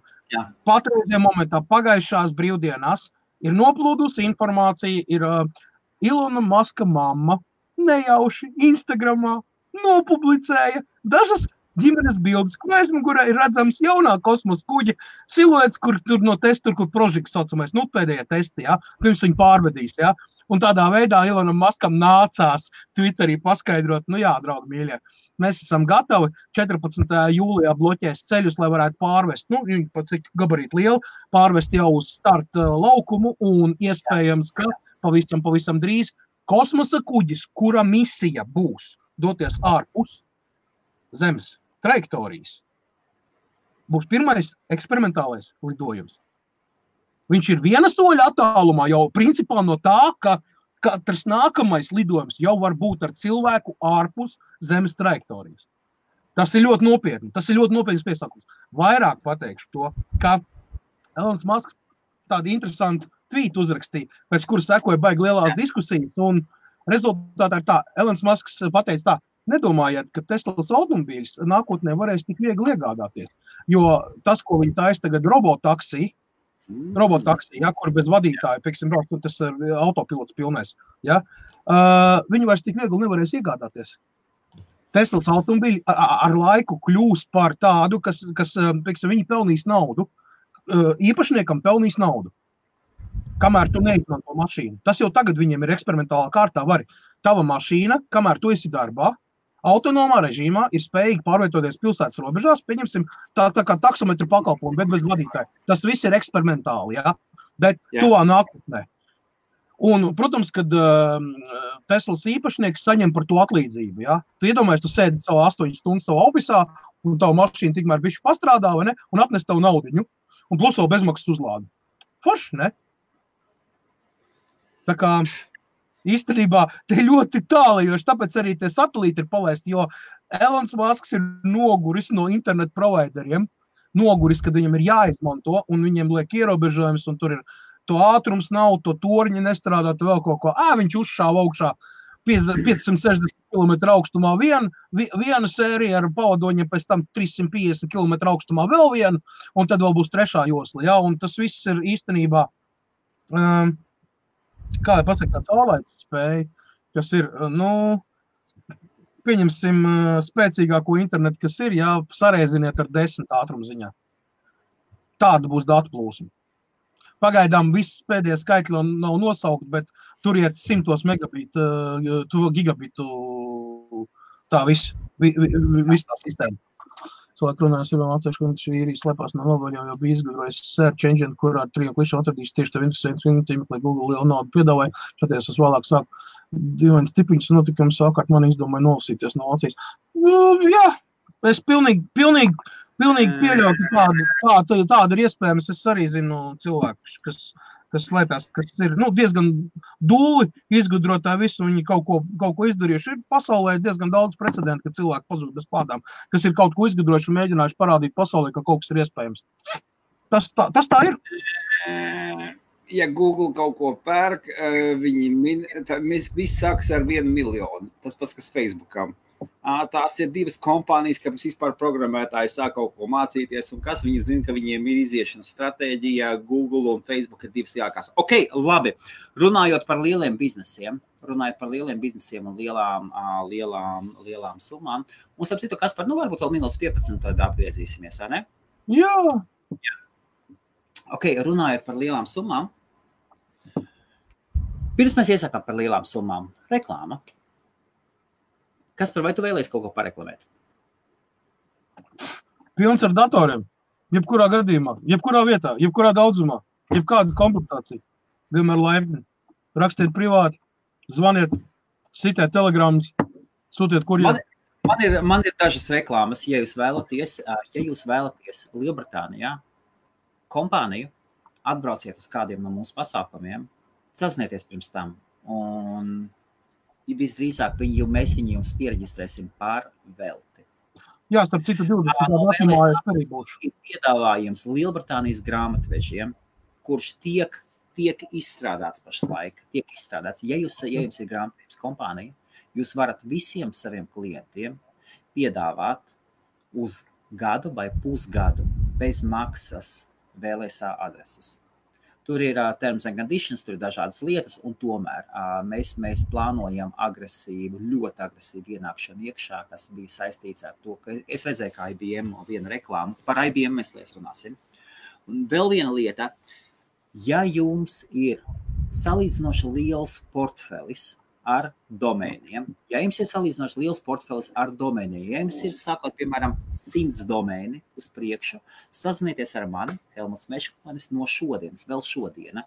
Es esmu beidzot noslēdzis līgumu, noslēdzis līgumu ar IT grupu, varu palapoties, un es esmu pārdevēja, teikt, pārdevējs vai pārdošanas direktors, oficiālais amats, amats pārdošanas direktors. Tā ir, ir ļoti interesanta IT kompānija ar ļoti daudzām licencēm, sarežģītu infrastruktūru apakšā. Un es domāju, es varu lielākiem domēnu tirgotājiem, es varu piedāvāt cenas, kuras iespējams nevarēs piedāvāt jums neviens. Un, ja jums ir domēni virs 500 vai 1000, plus, ja jums tūkstots plus domēni. Es mm, IT grupu var piedāvāt jums cenas apmēram uz piecām mārciņām gadā plus PVN. Mēs atceramies, ka pēdējās cenas ir pavisam savākas, varbūt, varbūt pat vēl zemākas. Mhm. Tās ir, tās ir tādas dažas reklāmas, un nākošais networking pasākums ir 20. jūlijā. Un, ja jums ir Lies, mēs atgriezīsimies pie ziņām. Un, ja jums interesē reklāmas, uzrakstiet man, Helmut Meškons vai Jolanta Priede at ibf.lv vai rakstiet info at ibf.lv. Reklāmas menedžers mums ir Jolanta Priede. Kurš ir? Un, un par domēniem tiešām domēni ēd, noēd ļoti, ļoti daudz naudas. Tūlīt tās nāk klāt .uk vēl domēni, uh, un 1, 2, 3 reģā, kur lielākā daļa izmanto domēni maksā 9,99 vai 9 mārciņas. Un, uh, ja jūs spējat iekonomēt vienu trešo daļu, saņemot labu servisu pretī un labāku DNS kontrolēšanu, sazinieties ar, ar lielākiem portfeļiem. Ar lielākiem portfeļiem. Jā, 20. datumā es būšu networking pasākumā, un ja nu gadījumā uh, kāds ir Londonā un vēlas satikt, tad nākiet uz pasākumu, vai arī, pieņemsim, vēlas iegādāties datoru. Jūs varat uzrakstīt man, ko jūs vēlaties, un iespējams, varu paņemt līdzi, un jums nebūs jāgaida kurjeris. Es pats personīgi pievedīšu jums un iedošu rokās. Tas par londoniešiem. Jā, nu kas. Tā kā, jā, tādu servisu, man liekas, ka nepiedāvā neviens angliešu. Iekārt ir būtisks. Un gada garantijā mēs zinām, ka Kaspara Krūmiņa gada garantiju vēl visu šo daudzo ilgo gadu laikā neviens nav apstrīdējis. Neviens. Nu, vismaz neesmu redzējis, jā, pagaidām. Neviens nav pieteicies. Ok, labi, ejam tālāk, ejam tālāk pa ziņām. Un runājot par lielajiem biznesiem, ASV notiek milzu kauja, milzu kauja. Iet runa par kontraktu, kurš saucās Jedi. Uh -huh. Es esmu ko dzirdējis. Pentagons. Tad es šoreiz es paņēmu, lai, lai nenošautu greizi. Es pārbaudīju, es, es sagatavoju. Pentagons ir uztaisījis, viņš taisa arī klaudu, un viņu sauc War Cloud. Tātad kara, kara mākoni taisa. Un divi ir tagad divi finālisti palikuši. Ir palicis Microsoft un ir palicis Amazon. Pašlaik notiek ļoti liela cīņa, un kontraktā apjoms sākotnējais ir 10 miljardi dolāru.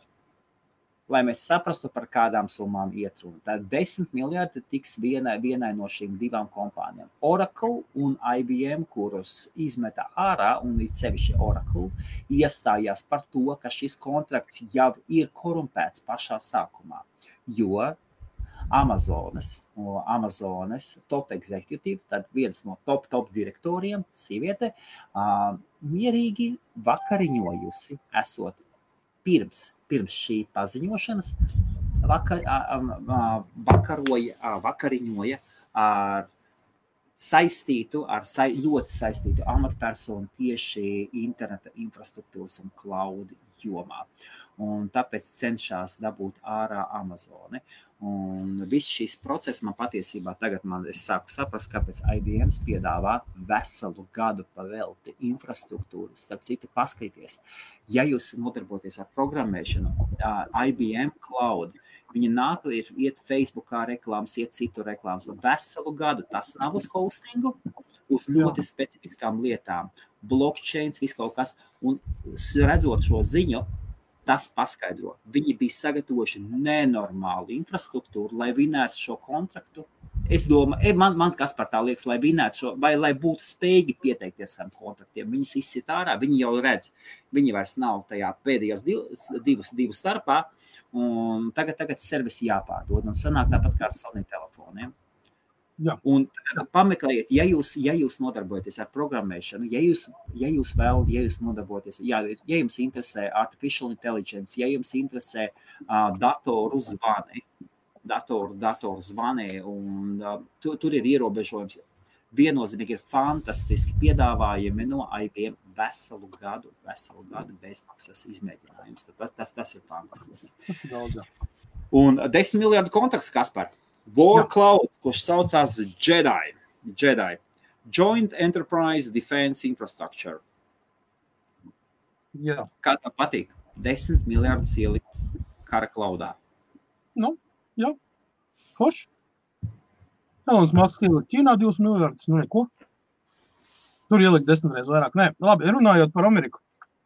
Jā. Man ir gods oficiāli paziņot visiem latviešiem. es esmu kļuvis par ļoti labu draugu kompānijai K2 Energy, kas atrodas United States, Illinois štatā. un ir oficiālais NASA un Pentagona uh, bateriju ražotājs, piegādātājs. Man ir tiešā, tiešie rūpnīcas sakari, es esmu tas cilvēks, kas Lielbritānijā sāk, var piedāvāt baterijas visdažādākajiem projektiem, kas nāk no militārā overstock, NATO un NASA. Man ir visi papīri, visi certifikāti. Šodien beidzot apstiprināja. Un, jā, es varu parādīt baterijas, kādas izskatās. Tā parādīšu, kas par to ir. Lai jūs nedomājat, ka es te tukšu runāju, ja? K2 Energy, Made in USA, Amerikā ražotas baterijas priekš NASA un NATO. Overstocks, jā, viņas ir ā, speciālā, ja pakomā viņas ir tādās tā kā papīra plēvītēs, ja? Jā, jā. Tas ļoti augsts temperatūras uztur. Uh, šīm baterijām darbības cikls ir 4000 izlādes, uzlādes ciklu. Uh, tā salīdzinošais tests vidēji litija-ionu baterijām uh, ir no 700 līdz 800 cikliem vidēji. Šām te ir 4000 kas ir apmēram uh, 18, 25 gadi nepārtrauktas darbības. Šīs baterijas der gan mājas, mājas iekārtām, pieņemsim, kaut kādām powerbankām, gan, gan uh, UPS sistēmām, gan uh, četras šitādas baterijas saliekot virknē, jūs iegūstiet identisku to pašu, ko uh, akumulātoru bateriju. Ar, ar šo te kastīti, šitām 20 baterijām es varu pielaist uh, automašīnu izmantot akumulātoru vietā un uh, lietot savā 2.0 uh, turbodīzeli. Visu laiku lietot, nu, tu izlādēji, uzlādēji. Nu, tā kā akumulātors mašīnas. Redzat, jā, cik viņš ir viegls, te, cik viņam ir kilograms pusotra.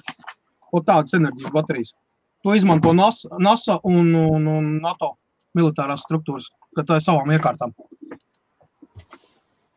Tā kā, jā.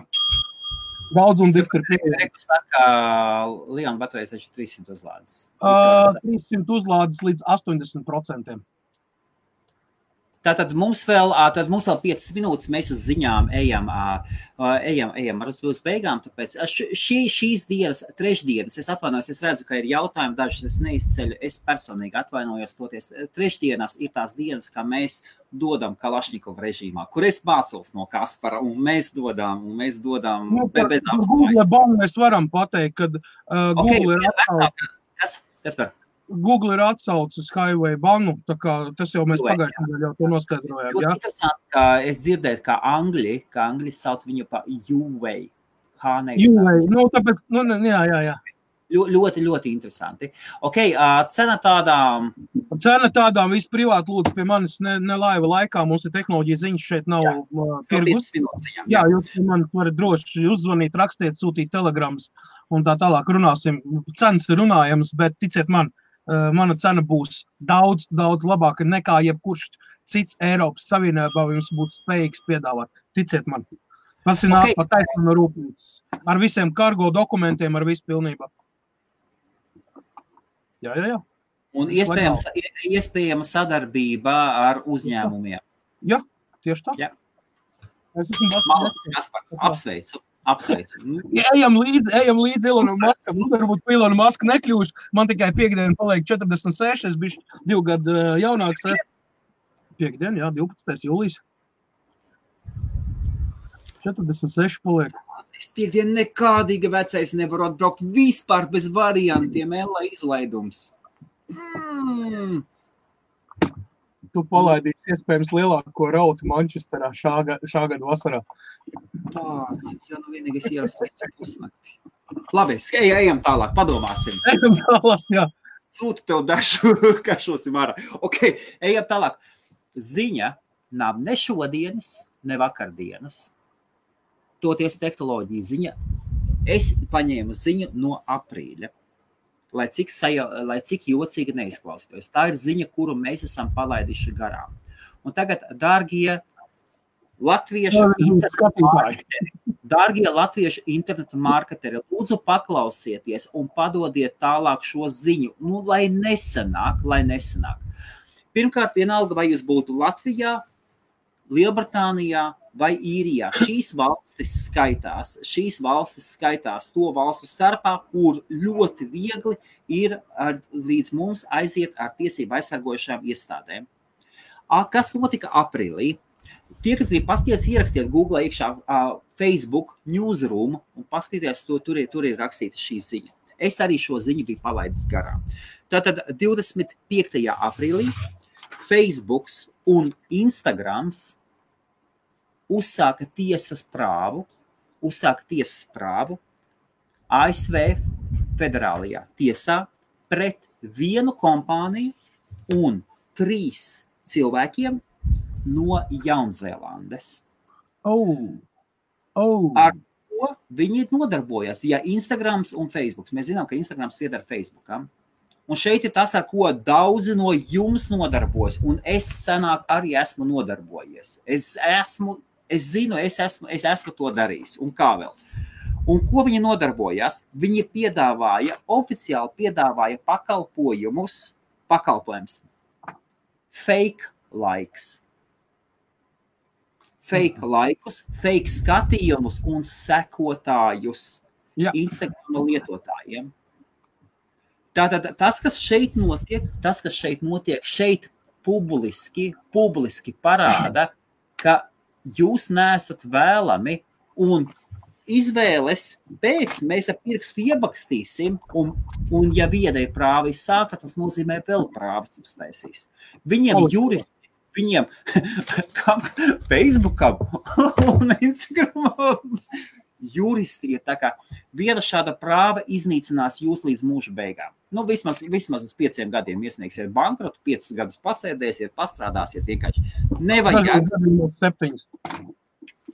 Uh, jā, paziņosiet bankrotu, atkopsieties un atnāksiet atpakaļ, un pēc pieciem gadiem internets būs izmainījies. Esiet uzmanīgi, nepiedāvājiet, ja jūs šo servisus piedāvājat, nevajag, nevajag iet šajā izlozē, nevajag iet šajā izlozē, kur Facebook un Instagram grib pasaulē publiski parādīt, ka fake skatījumi, fake laiki un fake followeri ir, ir kaut kas ļoti. Tā nauda, ko jūs par to nopelnīsiet, vispār ne, ne, ne. Es Kas par? vai ir vai nav. Es, es esmu. Labi. Nu, Ok, labi, tad es. Uh. Nu. Man pazūd kāmut, es kāmut neredzu. Pagaidzi, mēģināt. uzrakstiet, lūdzu, kāds komentāru. Helmuts ir. Kas par uztais restartu? Ah, Kaspars uztaisīsies restartu. Tūlīt tās būs. Tātad lūk, šāda ziņa. Kamēr Kaspars, kamēr Kaspars nāk iekšā. Tā. Kaspars nāk. Man pat tu Jā. palika naudas pēkšņi un pazūd, es to nedzirdēju. Ah, nu jā. A, tu biji īstenībā visu laiku, jā. Nu, jā, bija, Ok. okay. tas, tas, tas bija laiks notiek. Nu, ko, kas par tava, tava ziņa? Tad, tad katrs varbūt pa vienai ziņai jau, jau mums ir viena pāri 11.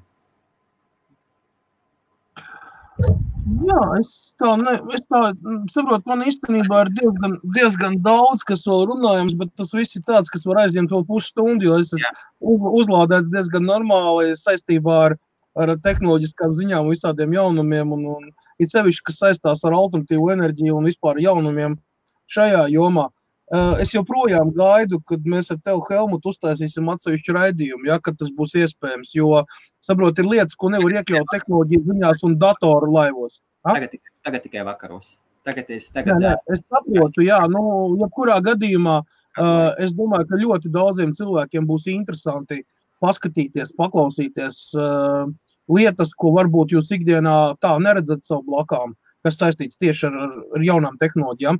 Savukārt es varu tās nodemonstrēt, parādīt, un ne tikai vienkārši tāpat pastāstīt, bet arī parādīt reālā laikā un reālā vietā kaut kādas uh, lietas no šīm te tehnoloģijām un viss. Tā, kas ir no kaut kas briesmīgāks par kosmosu. Māris, uh, viss ir kārtībā. Šīs te baterijas ir viens no visdrošākajām baterijām no litijas saimes, kas ir atzītas pasaulē. Viņas nerada nekādu kaitīgumu, jo viņas ir bāzētas uz dzelzs fosfātu. Līdz ar to viņa darbības beigās šo bateriju var utilizēt ļoti normāli un pārkausēt, pieņemsim, kaut kādās teikarotēs vai, vai, vai vēl kaut kādās citās lietās. Tā kā viss kārtībā. Varbūt tas ir, tas ir tā, tā, ir diskusija kaut kādai konkrētai, konkrētam laivam. Uh, Es redzēju, mums kaimiņi taisīja, taisīja par elektroauto Latvijā. Tur bija puiši bija atnākuši pastāstīt un padalīties. Tad es domāju, ka mēs varētu no Lielbritānijas puses ļoti daudz ko panākt, jo Lielbritānijā ļoti strauji attīstās elektroauto parks. Uh, Londona un vispār Anglija ir pieņēmusi likumu, starp citu, uh, atbrīvot uh, taksu, uh, taksēšanu nu, uh, mašīnām ar elektrisko piedziņu Ja pieņemsim Toyota Prius 12. gada, 13. gada vispār road tax bija nulle, pārējām mašīnām tur bija 10 mārciņas, ja? tad tagad atbrīvos viss elektroautomašīnu, lai, lai veicinātu um, cilvēku pāriešanu. Uh, dos, dos iespēju nemaksāt road taksu, tur vēl kaut kādas nodokļus, ceļu nodokļus, vēl kaut kādas lietas, jā, tieši saistībā ar elektrotransportu, jo tas viss uh, ir tiešā saistībā ar CO2 izmešiem, ar atmosfēras tīrību, ar, ar, ar, ar vidas sakārtošanu un uh, kā mēs zinām, Lielbritānija ļoti daudz līdzekļu investē, tiešām ļoti daudz līdzekļu investē, lai sakārtotu vidi un eh, veicinātu atkritumu eh, saka, samazināšanu un vispār utilizāciju maksimāli. Ja? Mēs zinām, ja mums ir katram, katram savs uh, miskastīt, katrai lietai savu vai ne tur dalīt un pārstrādāt. Un viss. Tas viss iet, tas viss attīstās. Un Lielbritānija nebūtu no pēdējā vietā. Lai gan Lielbritānija ļoti daudz uh, ražo elektroniskos atkritumus un vispār nu, atkritumus kā tādus ļoti daudz. Mēs ļoti daudz eksportējam uz Ķīnu. Katru nedēļu vismaz viens vai divi kuģi no divām ostām piekrāmēt ar, ar, ar šiem visiem nu, pārstrādājamajiem, aizce, aizceļo uz Ķīnu, Taivānu un vēl kaut kur visur citur. Tā kā tā. Jā. Tā kā, un, tad, un, tad no manis, un tad no manis es skatos un nevaru izvēlēties, kuru. Mm, Labi, paņemšu vienu, kas ir, kas ir ļoti liela ziņa. Ļoti liela ziņa. Tad, tātad ASV kompānija ATT. Mēs zinām, ka tā ir, tā ir mobilo, mobilo telefonu kompānija. Nopirka pa 80 miljardiem, ir nopirkusi Time Warners. 80 miljardi dolāri. Lieliem zēniem lielas kabatas. Un viņi uzsāk pieteikuši konkurence Netflixam. Taisās, taisās ir, ir izdomājuši nosaukumu. Nosaukums būs, nosaukums šim produktam būs HBO Max. Jā, jā. HBO Max. Kas ir interesants? Kāpēc tas ir tehnoloģiju ziņas? Mums parādīsies ļoti, ļoti liels konkurence Netflixam. Mēs zinām, ka Amazon Prime arī mēģina konkurēt, konkurēt un kaut, kaut kas sanāk. Tad nāks vairāk kontents iekšā. Viņi nopirka, viņi nopirka tiesības uz otru skatītāko šovu. Tas, kas 18. gadā Netflixā bija pēc visām The Friends. Un nākošajā gadā, 20. gadā, Netflix, no Netflix aiziet projām The Friends un visas tās 200 kas draugu sērijas būs pieejamas tur. Tiek runāts, ka būs vēl jaunas sērijas, tiks taisītas. Tiek runāts, ka vēl jaunas sērijas ar super, ar super slavenībām, turpinot, bet eh, tas pašlaik ir baumu līmenī. Es, es, es, dzir, es biju meklējis, es biju atradis, es biju dzirdējis par baumām, es paskatījos, un viņas ir kā nu, tādā baumu līmenī, lai nevarētu pateikt, ka tās ir. Mums ir to jāparunā arī par Grand Tour, pieņemsim un... jauno telefonu. Kas? Kur kas un kā? Grand Tour, Amazon. Grand Tour. Nu, kas, kas par viena ziņa, viena ziņa ir tikai viena ziņa. Nu, ja, mm. un tad, vārds sakot, nākošais gada, 20, tā, tā, tā, tas, tā 20. gadā, tas būs tikai tas. Un to, ko vēl Amazons pazaudē, to, ko, to, ko vēl Netflix pazaudē, viņi pazaudē The Office. Office. Kaut gan Office salīdzinot ar Friends ir tāds, ir tāds vieglāks. Nu, paskatīsimies, kas notiek. Paskatīsimies, kas notiek. Lielie zēni liek naudu iekšā izklaidē. Tas nozīmē, ka tur ir nauda un mūs gaida vēl skaistākas, vēl interesantākas, vēl dažādākas, vēl pieejamākas filmas. Mēs dzīvojam zelta laikmetā. Tu iedomājies, es tagad tikai uzzināju, pieņemsim, no mūsu speciālistiem, no Kristapa Vekera, kad uh, baterijas joprojām ražo no naftas. Nu, acīm redzot, uh, tas nekas. Kas par? Jā. Visi kārtībā. Visi kārtībā, arī, arī mums ir savi, arī mums ir savi tumšie pleķi, un mēs viņus katru dienu runājam. Tas nekas, mm -hmm. viss kārtībā. Visiem liels paldies, ka skatījāties. Ejiet Jā. gulēt, ejiet gulēt. Visiem, Visi, kas skatās. Skits, jā. Viktors, Viktors mums ir Igaunijā, man tā liekas, vēl joprojām. Viktors, tie jūs redzat, ka Vaisvaina coolers, tad ir, tas ir Igaunijā. Dace Baumane mums ir kur. Dace, tu vēl skaties? Dace, man liekas, Latvijā bija kādu brīdi. Es nezinu, vai ir atpakaļ. Jā. Vismaz bija. Varbūt, ka tā ir citur kaut kur. Un visiem, visiem, visiem jauku, jauku vakaru. Saldus sapnīšus, un ja tiešām kaut ko gribat uzzināt par baterijām, jūs droši man varat jautāt, un tad nebūs tādi jautājumi par naftu, ja no naftas baterijas nāks. Labi, ok. čau, čau visiem. Čau visiem.